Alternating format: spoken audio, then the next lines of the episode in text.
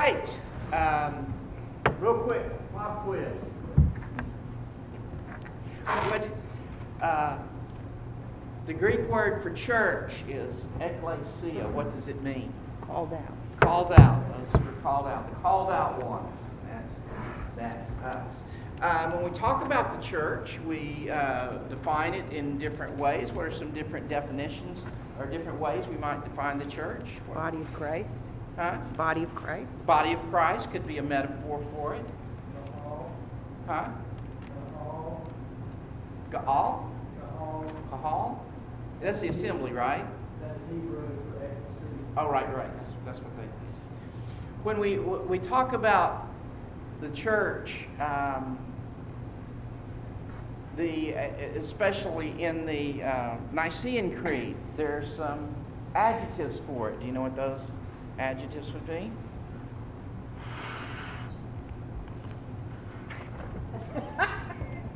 Somebody look up the Nicene Creed. That's what. Somebody's looking Yeah, at the I see. Nicene Creed here, and he's going to tell us.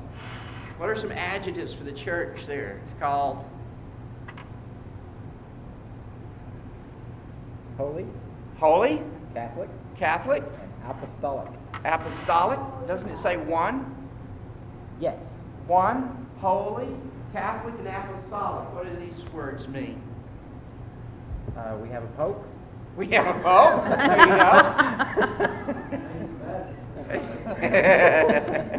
go. we don't have a pope, no. That's not what it means to be apostolic. What does it mean to be apostolic? We're based on the teaching of the apostles. Right, based on teaching of the apostles. Very good. What does it mean to be one? Unified. Yeah, Single. Unity. Yeah, one. One. Um, one Catholic. Universal. Universal, right. Um, and so there is one universal church. When we talk about one universal church, is that visible or invisible? Both. It's invisible. Oh, Yeah. What, what the, the, the visible church is, is uh, Catholic as well. What's the difference between visible and invisible church? the In- heart. The invisible are the elect. those The who invisible are don't the elect. know. Right. Through all time. Yeah. Through all, yeah, the invisible Right. church is elect through all time. Now, can some who are not actually believers be a part of the visible church? Yes. Yes. Yes, and we, we see that, don't we? We, we saw it in Scripture. You know, even uh, Demas, certainly one who left, and John even says they, they went out from us because they never really were a part of us, right? Um, okay, so we, we have a, a distinction between uh, Catholic, which is universal, um, all the saints of all times. Um, uh, we have the uh, visible uh, church, which would be like the local church, like here, Westminster Presbyterian Church, and the members who are here. But if you're a member of Westminster Presbyterian Church, it doesn't necessarily mean that you're a believer. It means that you made a profession of faith before the elders, but you can say that and deceive us, right? And so, not everybody who's part of the visible church is necessarily uh, part of the universal church. So, we know that. So, it's one uh, holy. What does holy mean? Set apart. Set apart. It's different from the world, right? We're not the same. One holy, Catholic, we've already talked about that, and apostolic, we talked about that, right? Very good. We talked about what the word ecclesia means. It means the called out ones. Okay, very good. Y'all did. Uh, that, that's that's 85ish. Because you didn't remember all of the you didn't remember all of the adjectives in the Nicene Creed, but that's that's all right. All right, turn with me to uh, Genesis 15. We're going to continue to look at uh, some stuff regarding the life of Abram, Abraham. And uh, remember, we were looking at him last time. We looked at what it meant for God to be his shield and his very great reward, and uh, the things that God was shielding him from, the things that God shields us from, um, and that uh, God Himself is our very great reward, the greatest of the covenantal blessings. I will be your God, and you will be my people. And it's even, you know, we see that fulfillment in. Uh, Revelation 21, 22, that, that God it is in His promise to be with us and be our God. We would be His people. He fulfills that. Now, uh, let's go on here in uh, Genesis uh, 15. Um, does anybody feel real ambitious to read the whole chapter for us? Yeah. Go for it. After these things, the word of the Lord came to Abram in a vision Fear not, Abram, I am your shield. Your reward shall be very great. But Abram said, O Lord God, what will you give me? For I continue childless, and the heir of my house is Eliezer of Damascus. And Abram said, Behold, you have given me no offspring, and a member of my household will be my heir. And behold, the word of the Lord came to him This man shall not be your heir, your very own son shall be your heir. And he brought him outside and said, Look toward heaven and number the stars, if you are able to number them. Then he said to him, So shall your offspring be. And he believed the Lord, and he counted it to him as righteousness. And he said to him, I am the Lord who brought you out from Ur of the Chaldeans to give you this land to possess. But he said, O Lord God, how am I to know that I shall possess it? He said to him, Bring me a heifer three years old, a female goat three years old, a ram three years old, a turtle dove, and a young pigeon. And he brought him all these, cut them in half, and laid each half over against the other. But he did not cut the birds in half. And when the birds of the prey came down on the carcasses, Abram drove them away. As the sun was going down, a deep sleep fell on Abraham. And behold, dreadful and great darkness fell upon him. Then the Lord said to Abram, Know for certain that your offspring will be sojourners in a land that is not theirs, and will be servants there, and they will be afflicted for four hundred years. But I will bring judgment on the nation that they serve, and afterward they shall come out with great possessions. As for you, you shall go to your fathers in peace, you shall be buried in a good old age. And they, came, and they shall come back here in the fourth generation, for the iniquity of the Amorites is not yet complete. When the sun had gone down, and behold, it, and it was dark, behold, a smoking firepot and a flaming torch passed between those pieces. On that day the Lord made a covenant with Abram, saying, To your offspring I give this land, from the river of Egypt to the great river, the river Euphrates, the land of the Kenites, the Kenizzites, the Cadmonites, the Hittites, the Perizzites, the Rephaim, the Amorites, the Canaanites, the Girgashites, and the Jebusites. Thank you. Good job with those names. Especially when I just sprung that on you right then. Have any of you ever uh, listened to a politician make promises? Huh. How many politicians you know that have fulfilled every promise they ever made to people who voted for it the thing, you know how you can tell if a politician is lying, right? His lips are moving. His lips moving? He's, he's lying, right? Well, we, we've all known what that's like. Uh, if a politician is making a promise to us, we don't hold it too high uh, regard. Um, we may doubt uh, some people's promises to us. Maybe not only politicians, we may doubt the promises of uh, some family members. Um, sadly, we, we've all probably experienced that a time or two. Family members that just right out uh, boldly lied to us. To, to my children, that was an, uh, an automatic spanking offense. You didn't get three strikes. You know, if you lied to me, you get a spanking. It didn't always stop on that. Go ahead and do it. And we have all probably experienced it with, with children. We know what that's like. Um, and so we all know what it's like to have people make promises to us and not fulfill them. But I want you to know when God makes promises, He fulfills them. He always does. And we see here uh, that God never lies, and we never need doubt His promises. God makes promises to Abram. Um, you can oh, just turn back a chapter to um, Genesis chapter 12. A couple chapters, okay? Three chapters. Genesis chapter 12, God comes to him, and, and it, he, when he tells him to leave his country and go where he's going to show him, he makes a promise to him right off the bat I will make you into a great nation, and I will bless you. I will make your name great, and you will be a blessing. I will bless those who bless you, and whoever curses you, I will curse. And all peoples on the earth will be blessed through you. And then we look over in chapter 13, Genesis 13, verses 14 through 17. The Lord said to Abram after Lot had departed from him, Lift up your eyes from where you, you are and look north and south and east and west. All the land that you see I will give to your offspring forever. I will make your offspring like the dust of the earth, and uh, so that if anyone could count the dust, then your offspring could be counted. Go walk through the length and the breadth of the land, for I am giving it to you. God makes promises to Abraham. All this, all this land and all this offspring you're going to have, right? And so last week we uh, we looked at the the rescue that Abraham uh, gave to Lot and the king of Sodom and. And um, when the king of Sodom comes and tells him, You can have all the bounty, just give me the people, he says, I don't want any of it. I don't want anybody to say they made Abraham wealthy except for God himself. And so then God comes to him, and he's in. We looked at it last time. The, at this point, uh, God comes to Abram and says, "Don't don't fear. I'm your shield. Your very great reward."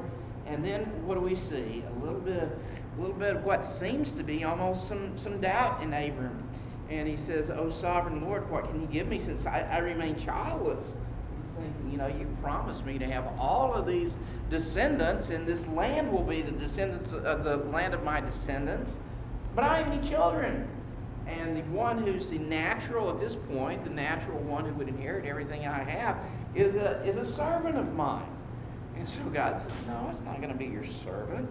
It's not going to be your servant.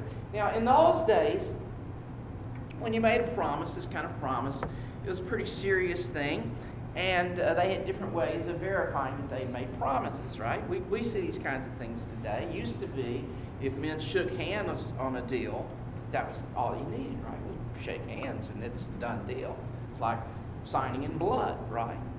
Um, and we see that sort of thing. And these days, if you uh, are in a court of law and you're testifying to something, you put your hand on the Bible, raise your right hand. I swear to tell the truth, the whole truth, nothing but the truth, say I'm a God, and so on.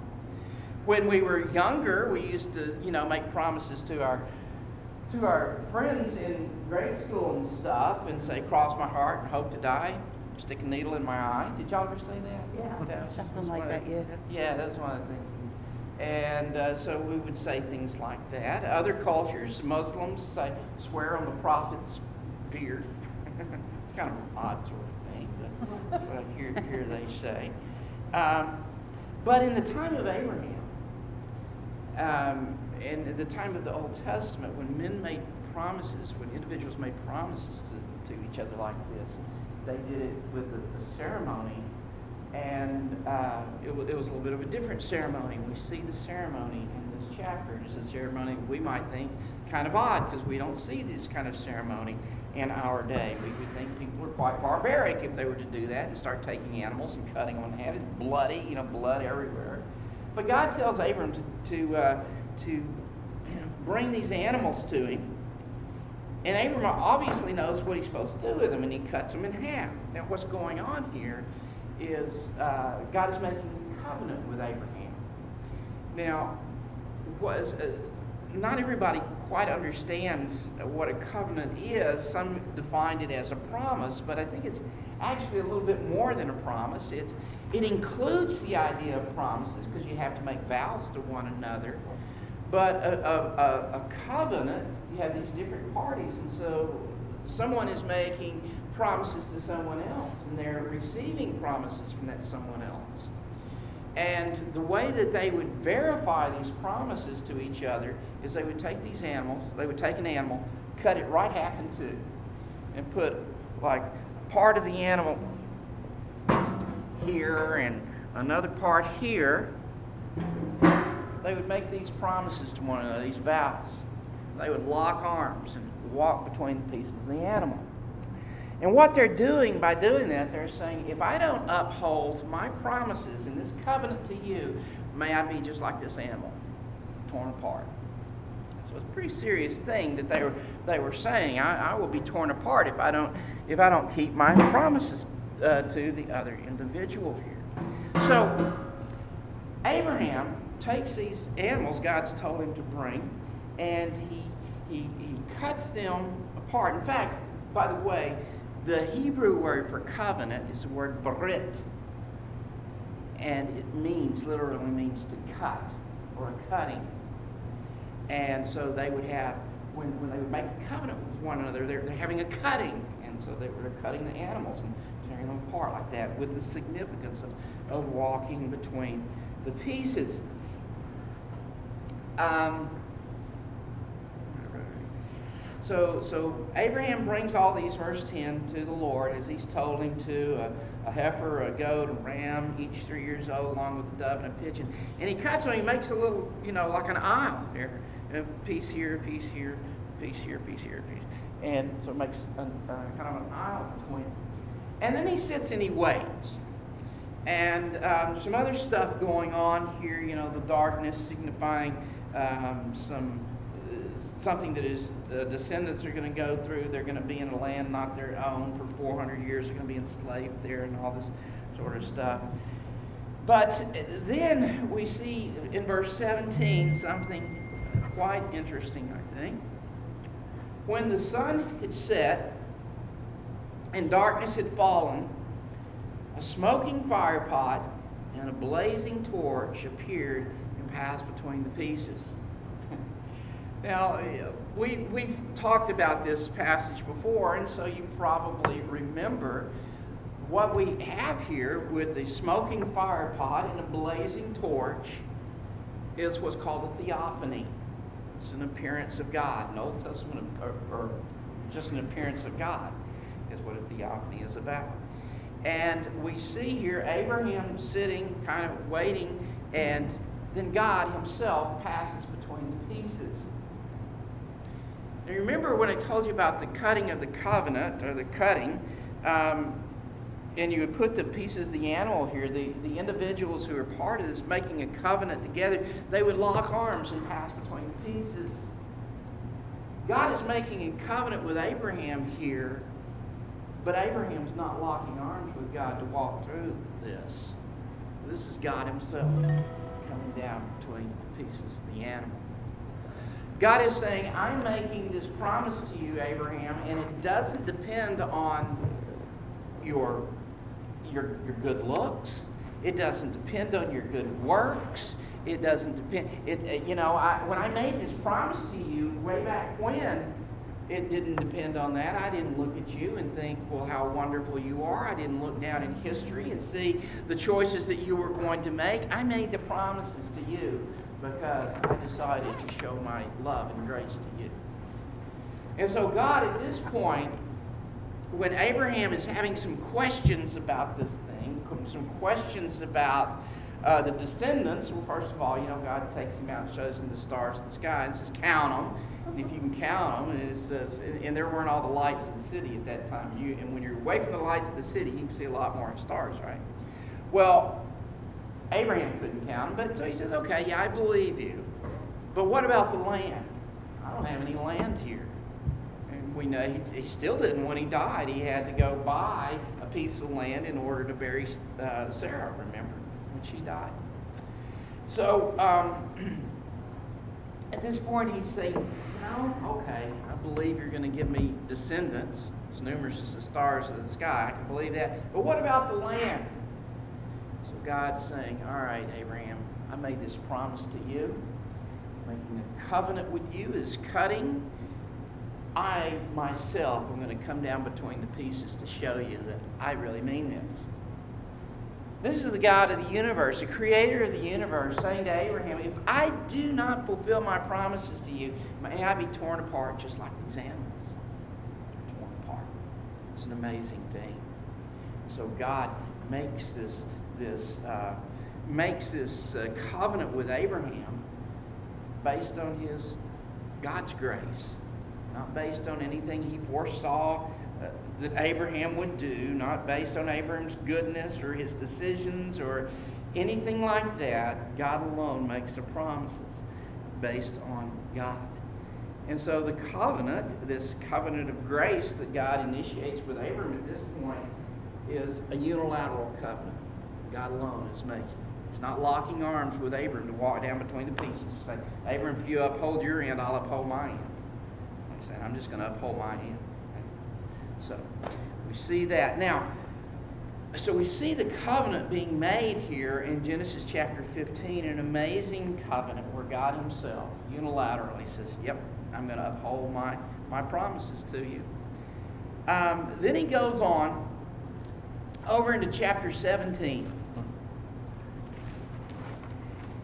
Now, God has made this covenant with Abraham, and, and he probably could remember it, but what if sometimes his mind might begin to doubt God's promises? What if he begins to think, well, maybe, maybe I misread that whole situation with the animals. Maybe, maybe God was saying something else when he walked down between the pieces. Well, God doesn't want Abraham to be doubting like that.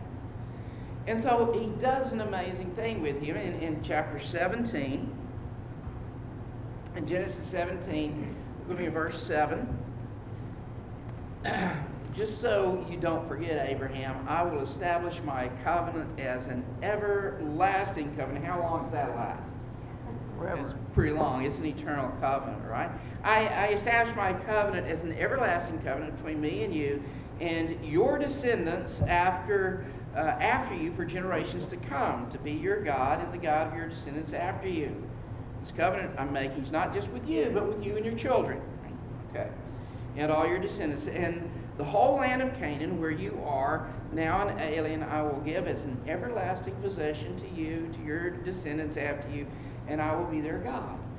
Then God said to Abraham, For you, as for you, you must keep my covenant you and your descendants after you for generations to come. And this is my covenant with you and your descendants after you, the covenant you are to keep. Every male among you is to be circumcised. It's an interesting thing here that God takes this sign that he's giving him of the covenant because he might tend to doubt at times. And he's saying, All right, I'm going to give you a sign to remind you every time you might begin to start doubting I want you to remember that I've made a covenant with you. And this sign that I'm going to give you is a permanent sign. You know, it's, you know, you, you uh, there's certain things you can have reversed. I don't think circumcision is one of them, right? It's a permanent sign.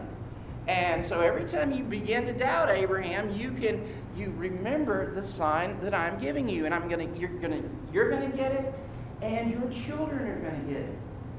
What is this a sign of? It is a sign of God's promise. Okay?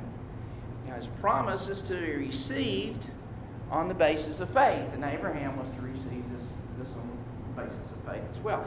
But it is a sign of God's promise. This is the way that God always works covenants in giving signs of the covenant. Uh, flip back a couple of chapters once again. Genesis 9.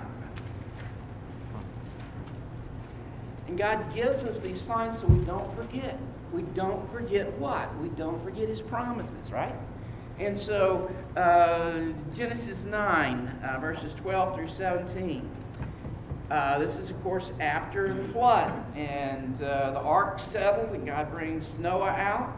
And uh, then God said, This is the sign of the covenant I am making between me and you and every living creature with you, a covenant from all, for all generations to come. I have set my rainbow in the clouds, and it will be a sign of the covenant between me and the earth. Right? The covenant, including these promises that God is making, He's giving us a sign to remind us He's going to be faithful to His promises. Whenever I bring clouds over the earth and the rainbow appears in the clouds, I will remember my covenant between me and you and all living creatures of every kind. Never again will the waters be, uh, become a flood to destroy all life. Whenever the rainbow appears in the clouds, I will see it and remember the everlasting covenant between God and all things living and every kind uh, and, and every kind on earth. Uh, creatures of every kind on earth. So God said to Noah, "This is the sign of a covenant I've established between me and all uh, all life on earth." We see that rainbow to remind us God made a promise. We see a rainbow in the sky, maybe, probably not tonight, but maybe tomorrow sometime after it rains, we see the rainbow. And we're reminded, God said, I'm never going to flood the entire earth again. What's it a sign of? Well, it's a sign of God's promise. God has given us a sign to verify that promise. When God comes to Abraham in Genesis 17, he's made the covenant with him in Genesis 15, and he said, I'm going to give you a sign so that you will not forget my promises to you. I want you to know when God makes a promise to us, it is always, uh, he, he always gives us a sign to verify that so that we don't forget. Now, who are the offspring of Abraham? Uh, because this sign is to be given to Abraham and his offspring after him, right? Galatians chapter 3. Go all the way over into the New Testament. Galatians chapter 3. Who are the true heirs of Abraham? Who are the heirs to receive the promises that God has given to Abraham? Genesis, uh, Exodus, Galatians, what chapter is this? Galatians 3, verse 29. If you belong to Christ, then you are Abraham's seed and heirs according to the promise. The promises God gave to Abraham, he's saying, true children of Abraham are those who have the same faith as Abraham. If you have the faith of Abraham, then you're Abraham's seed.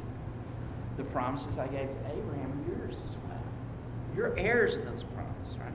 Heirs, the ones that receive it. Okay? Now, if we are heirs of Abraham, Abraham's received this sign here in Genesis 15 to remind him of the promises that God had given, him, right? Are you with me? Giving him this sign says, you, you have this sign that I am going to be faithful to my promises that you will receive by faith. Um, just because you receive the sign doesn't mean you get the things that are promised, but you receive those things promised by faith, and I promise that that's the case. If you have the faith, you receive those. Now, we are children of Abraham. This sign is to be an everlasting sign, right? Except Colossians. Turn over a couple more books. Colossians chapter 2.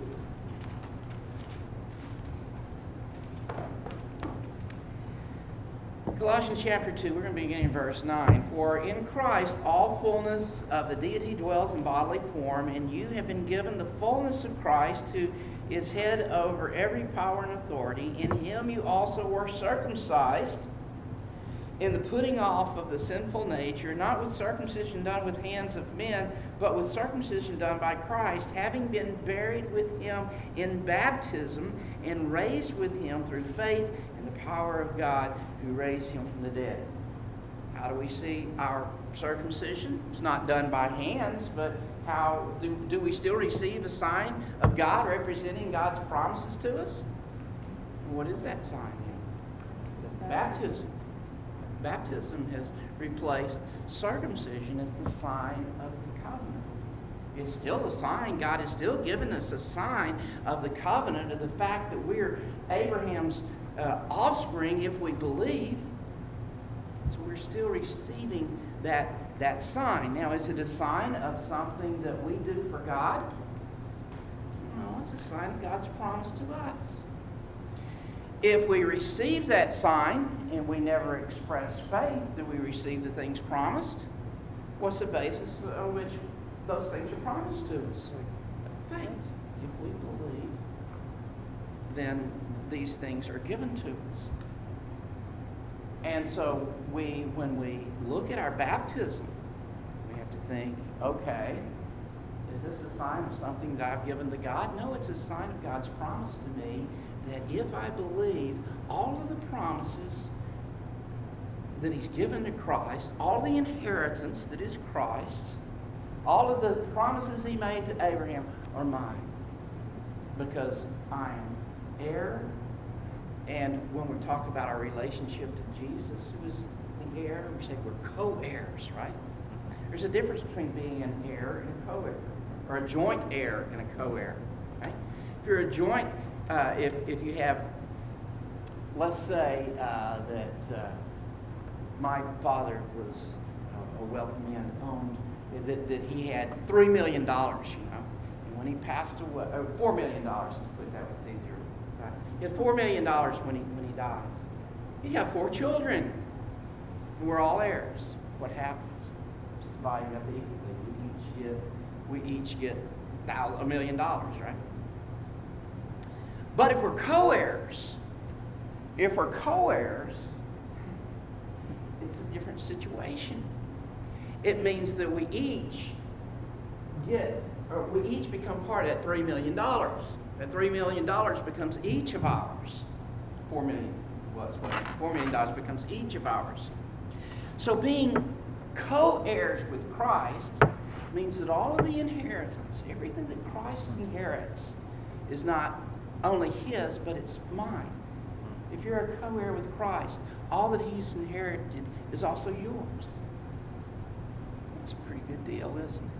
If you're a believer in Christ, these things that are promised, these things that are received as being an heir, uh, they are they, they're received on the basis of God's promise that those who have faith, have the same faith as Abraham, will receive these things.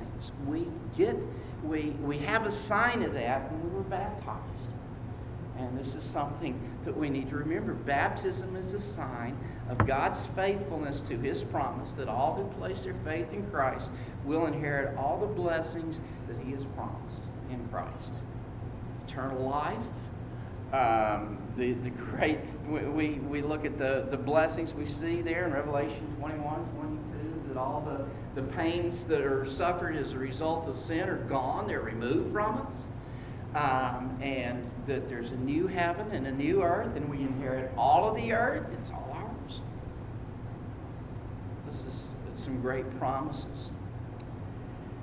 You know, politicians, friends, family, they may all make promises to us and they may break them, but God never does. He sealed it to Abram with covenant. He sealed it to us with a covenant, and He has He has uh, sealed it uh, to us with the sign of the covenant, which at times He calls the covenant, as we we saw in, in uh, Genesis 17. Baptism is sometimes uh, mixed uh, up with the very thing that it signifies in the New Testament as well. And so when we begin to doubt, we begin to doubt that God might really fulfill his promises to us. You know what? He's, he sealed it. He sealed it with our baptism. We look to that and go, yeah, he's given me the seal of his promise. I can trust that he is faithful and true to his promises. He's not a politician. and he never will break his promises to us.